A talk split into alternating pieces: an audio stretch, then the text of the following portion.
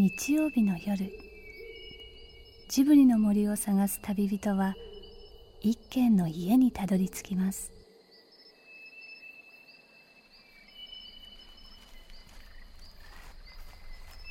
ジブリの森のラジオの川のほとり。そこに立つレンガの家はスタジオジブリ鈴木敏夫さんの隠れ家です。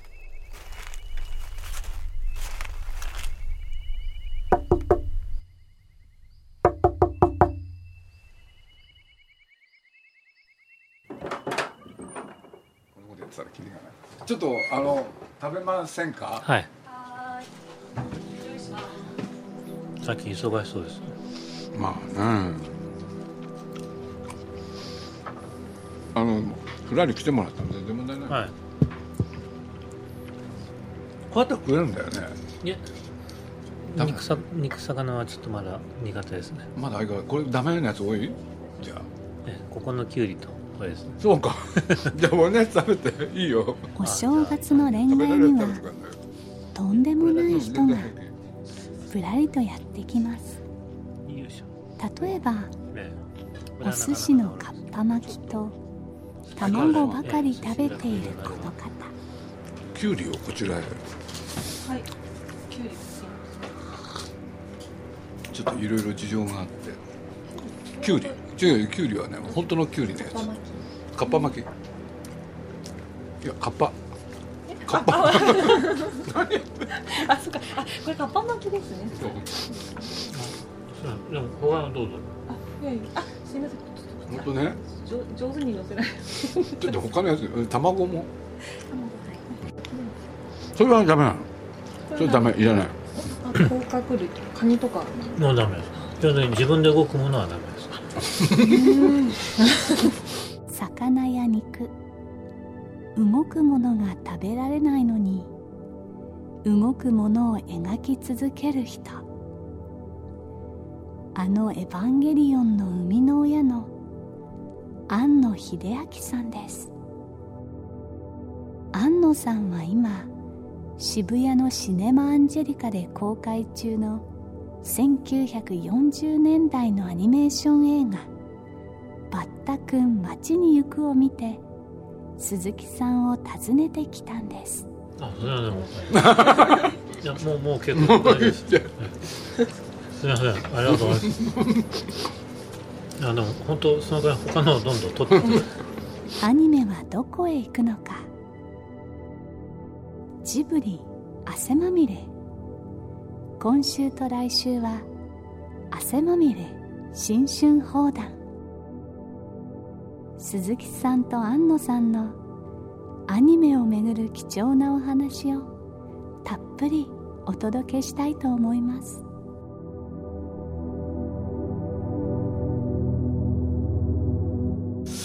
いや今日はね、え教えてもらいたかったんです。というのはバッタ君はいの魅力？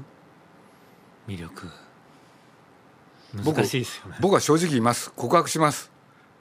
お話の方がねなんでこういうものが作られたのかなって見てるうちに終わっちゃったから そこに気を取られて。本当アニメーション的にどうのこうのの前になんでこんなもの作ったんだろうと思ってついだ今日教えてほしかったんです。まあアニメーションとして好きって。やっぱりアニメーションとして優れてますか？そうですね。やっっぱアニアアニメーションの技術としてやっぱすごいと思います、ねやっぱ当時のアメリカは、まあ、ディズニーも MGM もワーナーもどこもやっぱやっぱりすごいな。どういう技術が優れてたの？うーん。だってバッタ君好きだと思ったんでしょ？バッタ君は好きですよ。だってエヴァを作った人がねバッタ君が好きなんでしょ？これみんな聞いてみたいよね。絵で描いて動かすなんていうんですかねこのエネルギーみたいなものですかね、うん。日本とはもう桁が違うぐらい当時は差があったと思いますから、うん。1940年代ですもんね、41年、ええ、戦前ですもんね。うん、もしくは戦中ですよね。太平洋戦争が始まった年、戦前戦そ中う。戦後はもうやっぱり桁が違うと思います、ああその時代ね、えああ戦争を挟んで10年ぐらい、え、日本も投影が投影動画ができてからはあのどんどん追いついてたと思いますけど、技術的な部分とかそういうのも含めて、うん。でもあの時代はやっぱりアメリカが世界一ですよね。アニメーション技術は。その技術の集大成の一つだと思います。ねうん。全く。まあ話は子供向けなんだか大人の向けなんだかちょっとあのどどっちなんだろうってとこありますけど。あのーロトスコープっていうの？あれ、はい。人間の部分は、えあれは正直言うとびっくりしたね。改めて見て。えはい。なんかすげえなと思って。今のねみんながいわゆるコンピューターでやることをああ昔の技術ではこうやってやったんだなと。えでそれがあまりにもリアリティがあってでその対象としての虫たちがああやって描かれるでしょ？だから少しそこに世界が違いすぎるからええ。違和感感じちゃって、えあそそれ良かったです。人間の方がすごく見えちゃったんですよ僕は、うん。だからいきなり虫になると漫画になるじゃない？そうそれがなんかもっと人間を見たいなってでこれをそれを人間がやってるんだと思うとドキドキしちゃって、うん。足だけしか出てこないのに、えでもそれがすごかったから、うん。やっぱり機械じゃなくて人間がやったと思うとすごく見える、うん。それとポニョじゃないけれどやっぱりすごい書きまくってるじゃない、ええ動きまくってるっていうのか、うん。あのカールじいさん。えはい。見た？まだです。見てない？え。ちょっとちょっとびっくりしたんですよ。でこれもねお話じゃないんですよ。隅々までエネルギーが満ちてて。だから F でじゃないけれど、ええ。コンピューターでやってるんだけれどまあ一人一人のスタッフのその持ってる書きたい動かしたいってエネルギー。すごいですね。えうん。驚きました。えでやっぱり比較しました。いろんなところと、えはい。で今勝てないと思った、うん。でそういうスタッフがどんどんスタッフ育ってるちょっとすごいですあれは。はい、ピクサー最近こう食わず嫌いやめて見るようにしたんで どうかなと思ってたんだけれどあのピート・ドクターっていうのをね監督のよく知ってたんで、ちょっと見ようかなと思ったらちょっと全然別のそういう感想を持っちゃったんですよ。あのお話とかそれはまあね置いといてとにかくスタッフがのびのびとしかもやりたいやりたいだけやってる？ええ。やりまくってる、それってやっぱり作品をを膨らませてるよね、いやピクサーはすごいですね。うん、だからもしかしたらバッタ君もそれに満ち溢れてたのかなと思って。アニメーター方も好きにはやってると思いますけど、枚数制限なく、一切ないよねあれ。えだってよすごい余分なところでも動いてるもんねえ、ずっと動いてますやっぱすごいのか音声その映像に音声をつけるとかカラー化でディズニーに先を越されてしまって彼女が担当なんで。はい。あのバッタ君の担当の、はい。あのなんていう名前だっけ？内藤まゆちゃん。真由です。あ内藤っていうの。フライシア兄弟は超えようとしたんでしょ？はい。だけど最終的には越されてしまったんだけど、えー、とさっき鈴木さんがおっしゃってたロトスコープだったりあとはその背景に奥行きを与えるその模型を使ってやることでっていうそういうセットバックっていう方法を考えてひたすらこう追い越せチャレンジ精神が強い人だよね、俺ねポパイはね見てたんですよ。フライシア兄弟でしょあれ、はい。ほんで子供の時にね厳冬期ってのを買ってもらって。そしたらついてきたフィルムがねポパイだったんですよ俺でね初めて35ミリフィルムっていうのを見て俺で回すとさ動くわけじゃない。ほんで気になるわけよ。一枚一枚の絵はどうなってるのかって。それが子供の時の体験。ほんで初めてね、その厳冬期をねいろいろいじるわけ、どうして動くんだろうって。確かに不思議ですよね。なんかうん。絵がつながってるだけでそれを映してもなんでそれがこう動いてるように見えるのかってすごく不思議で。で子供ながらにねいろいろ分解したりしてるとね 分かってきたんです。え厳冬期を分そうそうそうそうそうそう。って言っても大したあれじゃないけどね、はい。まああのポパイってねあの僕なんか昭和23年で戦争が終わって3年後に生まれた身としてはですね漫画っていうとね日本の漫画もあったけど一方でポパイだったんですよ。そのぐらい強烈な印象で。だからまさかその人のね後にあ最後の作品？最後「バッタ君街へ行く」ってあれ工業的にうまくいかなかったわけでしょ？そうですね。だからディズニーっていうのは商業的にうまくいったからね。安野さんはあの作品の中でどのシーンが一番お好きなんですか？いやーこの虫の住んでる楽園が人間の手でこう次々と壊されていくあのスペクタクルですね。あれが一番すごい。この工事のシーン。ええ工事のシーンですね。工事のこの車とか、うん。まあシャベルとかあの無機質さとこの右往左往する虫の動きのこのコントラストってですね、もうそういうのも含めて大スペクタクルですね、手で描くのを知ってるとよくまあこんなのとは思います。それだけでももうすごいと思います。ね鈴木さんは好きなシーンありますか？人間以外で。俺、俺はねあの屋上へ行ってねまあこうやってアメリカは滅びていくんだなっていう。まあ結局楽園ですらも人の手で人工的に作られないと虫は生きていけないっていうことですよね。当時はもうああいう高いビルはいっぱいあったんですアメリカはねそうなのよ。エンパイアステートビルをはじめうん。要するに高層ビルがアメリカの象徴だったから。相当昔から作られてんだよね。いわゆる地震の少ない国だから。なぜ町だったんですかねあれね。タイトルですか？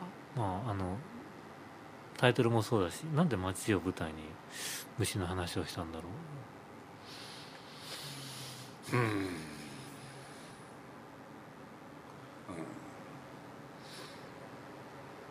だからまあ多分アメリカっていう国が大きな変化を遂げていった。1950年代大繁栄を迎えるわけだから、でその大繁栄の中でアメリカ人が見失っていくもの多分そこら辺を予感したんじゃないかな。すごい不思議なんだったんです。そんなに歴史詳しくないんですけどその直後にん真珠湾攻撃の直後に公開してるのになんでこんな平和というか一見のんきな話が作れるのかなって。世界大恐慌ってあったじゃん。はい。1929年。で結局アメリカのねそういうのから始まるわけでしょ。ほんで結局いろいろやったけれどニューディール政策その他アメリカは復興できなかったんですよ。ところがヨーロッパが戦場になることによって、その恩恵に預かってこれでアメリカは復興していく。結局その戦争を待つことによって景気回復したんだよね。だからやっぱりこの映画が作られた頃アメリカは非常に豊かだったんですよ。片や日本はっていう。貧しい国でしょ。小さな国で。やっぱり宮さんなんかもねあのおよそアニメーションを目指す者はこれを見なきゃ始まらないみたいなはい。そんなコメントを寄せて。ねまあ僕もそう思います。えうん。少なくともアニメーターは見て損はないと思います、なんかここのシーンだっていうとこあんの？ここがすごいって。まあ全編すごいですけどやっぱ最後のこのクライマックスの壊れていくところ。あまあ、あのモブを虫のモブを一枚一枚全部描いてあでしょあれいでも頭おかしいよねあれあれ。はすごいです。俺どっちが先か分かんないけれど僕は誤解も与えますが宮さんの一番すごい仕事ってやっぱホルスだと思うんですよ。最後のモブシーンあれ宮さんだよね。えこれでいろんな人が縦横無尽に動く。それによって空間がどんどん広がっていく、えええ。あれはちょっと舌を巻くんですよ皆さんのモブは本当にすごいですね。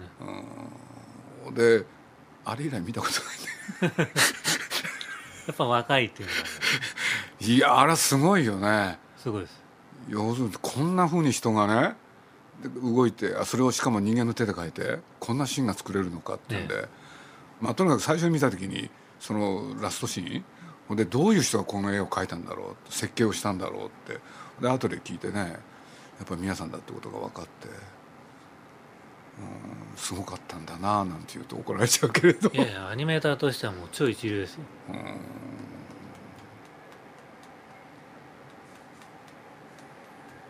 ああ幽霊線とかも好きですけどね宮さんの仕事やっぱり過不足なく描いてたのね。はね東映でここがすごいっていうとこは大概まあ宮崎駿原画だったりします。なるほど宮崎駿のことはいつ知ったの？アニメージュだと思いますけど。じゃあ大学生の時？大学いや高校の時ですね。高校の時？意識したのはコナンですね。あコナンから？その前もなんか好きでは見てたんですけどななんだろう。ちゃんと見るようになったのはコナンですね。リアルタイムで見たの？リアルタイムです。ん。もう妹とこのチャンネル権の争いでなんとか。え裏に何かあったの？裏はプティアンジェってやつ。っていうのがあったの？と水田さんかですで NHK だからっていうので親を説得して。NHK だからとにかく1話を見たら親が続きを見たくなってくれてですね。でその後毎週ちゃんとこう見れるようになりましたそれまでプティアンジェでしたからね。そう。なプティアンジェオープニングだけ見ればいいんだ。そう。なんだ。それ以来ずっと注目してんの？そうですね。あとは仮城ですね。1978年。はい。79年か。あれは劇場見に行きまし満足しましたか？た2回見ましたね。あ。僕の方は田舎だったんで同時上映があってその間はこうロビーに出てて。あカリオストロはね確かにね。僕が初めて出会った頃です、はい。はいいいですよね。うん、よく働いてた。あれが半年っていうのはやっぱりすごいと思いますね作画4ヶ月だもんね。ねあのスピードはすごいですよね会社から言われたのは3ヶ月で。これで1ヶ月余分にねもらって。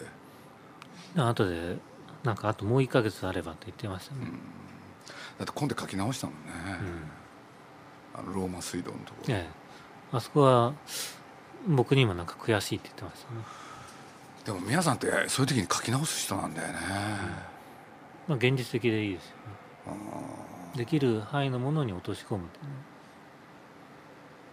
だから見ててよく宮さんがね理想を失わない現実主義者ってこれあの宮さんも言うし実は元は高橋さんかななんて気もするんだけれど。で2人ともそうなんだけれどその理想と現実のなんて言ったらいいかな。微妙に2人違うんだよね。微妙に違うんだよ。高田さんそんなにこう詳しくないんで。よく知ってるくせに。ですもごいね怖い人だと思います、あのーよく覚えてんだけれどホルスだとね。はい。あの村があるんだけれどなんていうの？一人ね狡猾なおじさんがいるじゃん。はい。でその人がいることによってあの村が成立してる。そうすると風の谷の谷の方はね300人ぐらいいてああいう悪い人が一人もいない、ね、みんないい人なんですよね。俺で一種理想主義に貫かれてるでしょ。これで映画見るとね高さん非常に一方で現実を映画の中に入れようとするし皆さんはその現実は置いといてねところが映画作り始めるとね皆さんは間に合わないとし思ったらコンテを変えてでもその映画を完成させようとする。っていう現実主義があるんだよ。高さん違うんだよね。変えないですよ、ね、買えない。ほんで遅れた時もねえそれは僕には責任ないと。それはプロデュースサイドがねその出来がコンテができた時にね把握してるべきだって貫くんだよね、えだから映画の中はね非常に現実主義なのに映画の内容は中身はやり方は理想主義でいくんだよ全くですね。でも2人のそういう差って何ですかこれは？なんでしょうね。で宮さんなんかは面白いなと思った思うのは結局ホルス作った後え。そのそれこそコナンもそうだけれどナウシカもそうだけどね。ホルスを引きずるでしょ。えはい。高さん違うんだよね。全然違うもの作り始める、まあ宮さんの方が根っこはいい人じゃないですか。高さんに聞いてみたことあるんですよ。高さんうんなんでファンタジーやらないのかって。そしたらやっぱりホルスでが想像できるものは想像したと。でも唯一その世界に持ち込めなかったのが思想であるって言ったんだよね、そうするとファンタジーっていうのはそれができる人がやらなきゃやっぱり意味がない。それが自分の総括だって。まあそれね僕が聞いてあの高さん今になると違うというかもしれないけどすごい印象に残って。うん、だから宮さんがそうやってホルスを引きずって。なんかっていうとホルスみたいなのに戻るでしょ宮さんって、ええ基本はそこですようん。ずっとホルスのリメイクをしてるよううん。な感じがします、宮崎オタクとしてはどうなんですか？つってオタクじゃない。かあ別に宮さんオタクじゃないですけど でも面白いよね。やっぱりそういう宮さんもバッタ君のそういうアニメーションのそういう部分ってのは非常に着目してるし、それ宮さんが基本アニメーターだからと思うん。僕もアニメーター上がりなので、うん、やっぱそこなんだね、まあ、今でもやっぱ原画とか動画とかやっちゃいます、あ自分で？ええ、間に合わない時。は宮さんが今原画やってんですよ。え自分で。ええ。やり始めたんです。ね本編やってるでしょ？俺でその横で短編を美術館用のやってるんだけれどスタッフがいないって言って最初ね1分でやるって言ってたのが10分になるからいけないんだけれどえ露骨に鞭打ってええ。でも結構楽しそうに。でももう69なんだよ。アニメーターっていつまで描けるんですか？え目と手が動けば大丈夫じゃないですか。手が動けば大丈夫？本人も動かないって言ってんだけど。やっぱ目と手ですもんね、目は大丈夫なの？まあ、老眼来ました、老眼は、え50になったんだっけ？え、まだです。いよいよ50代なんて来るとは思いませんでした。皆さん喜んでるよ。あんのっていくつになったのって言うから「いやもう50だと思いますよ」っつったらすごい嬉しそうに「そうか」っつって「年取れ」って。俺の苦しみが分かるとかなんか言っちゃって。僕が50ちょいになったらもう皆さん70じゃないですかでもみんな年を取ってきたんですね。今その宮崎さんがアニメーターをやるやつは見ておくべきっていうインタビューをした時におっしゃってた言葉を宣伝の柱にしてたんですけど、やっぱりそのアニメーターを目指す方ってやっぱりその一部じゃないですか、ねえすごく少ないと思う、うん、だからもちろんその人たちには必ず必ずとかできれば来てほしいとは思ってるんですけどやっぱりそれ以外の人にどうこう魅力というかそのアニメーターは目指してないけどちょっと気になるとかそういう人に来てもらえるのかなっていうのを考えていてどうしたらこう人の心に響くようにできるんですかね。あの作品を？僕がバッタ君宣伝するんだったらビデオで宮さん撮ってそれをテレビで流しますね。なあこのワイドショー枠的なものとかで。それぐらいだと思いますよ。なあバッタ君を流すよりは宮さん流しますね。でこっちにちっちゃく枠でうん。それを流してなんか宮崎駿がお墨付きこれっていうそういうふうにそこだけ切り取って。でそれだけもう調子のいいとこだけ切り取ってうん。まあ、編集して、まあ、ほぼ捏造でもいいからそういうふうにして流しますね。で後で宮さんにはお詫びする。すいません。ごめんなさい。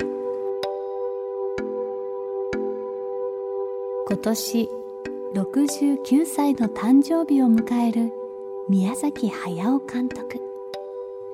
そしてその69年前の1941年は「バッタくん街に行く」が公開された年でもあるんです。絵を動かす喜びはそんな年月を経ても少しも色あせないってことでしょうか。いやもしかすると絵を動かす喜びを忘れていない人たちだけが今も心を動かすアニメーションを作り続けているんですよね。だってエヴァってなんか自分のお金作ったんでしょ？えすごいよね。え100%出資なんでリスクも大きいけどまあリターンも大きいやるんだったらそっちの方がいいかな。40代はなんかなんていうの？まあその30代からかもしれないけど10年間ぐらい遊んでたでしょ？遊んじゃいないですよ。でも遊んでたよ。まあ遊んでるようには見えるかもしれないですけど遊んではいない。だからエヴァ作るって言い出した時にちょっとねなんか頑張るみたいな感じ出したじゃない？まあそうですね。でも10年はやってないですよ。遊ん遊んではいないですけど、えキューティーハニー作ったり、えまあ、実写をしばらくやってましたねなんかあの間少し休憩って感じがしてエヴァの後の。エヴァの後はアニメには本当にこのどっちかっていうとアニメ業界には失望してたんで、まあ、アニメを今作ってもしょうがないんじゃないかな。まあ実写の方にもうすぐ興味がいってましたね50代は何やるの？50代は50代？ね40代に大概ねいろんな映画監督って代表作を作ってるんですよ。大概そうだよね。黒沢はじめ。まあそうですね。35から40代ですね。そしたらなんていうの？50代になるとね大概違うものやるんですよ。だからエヴァをやったねエヴァ代表作でしょ？その後どうするんだろうって。うん何やるんですかねうん。鈴木敏夫のジブリ汗まみれ。今夜の出演はスタジオジブリ鈴木敏夫。そして庵野秀明さんでした。バッタくんは街に行き日本のアニメーションはどこへ行くのか。お二人の新春放談は来週も続きます。お楽しみに。日本のアニメーションはどうなるんですか？まあ衰退するんじゃないですか。してるよね。ね。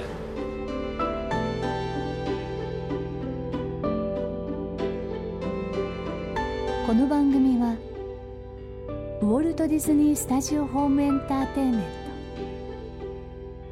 ト読売新聞ドリームスカイワード JAL 町のホットステーションローソン。アサヒ飲料の提供でお送りしました。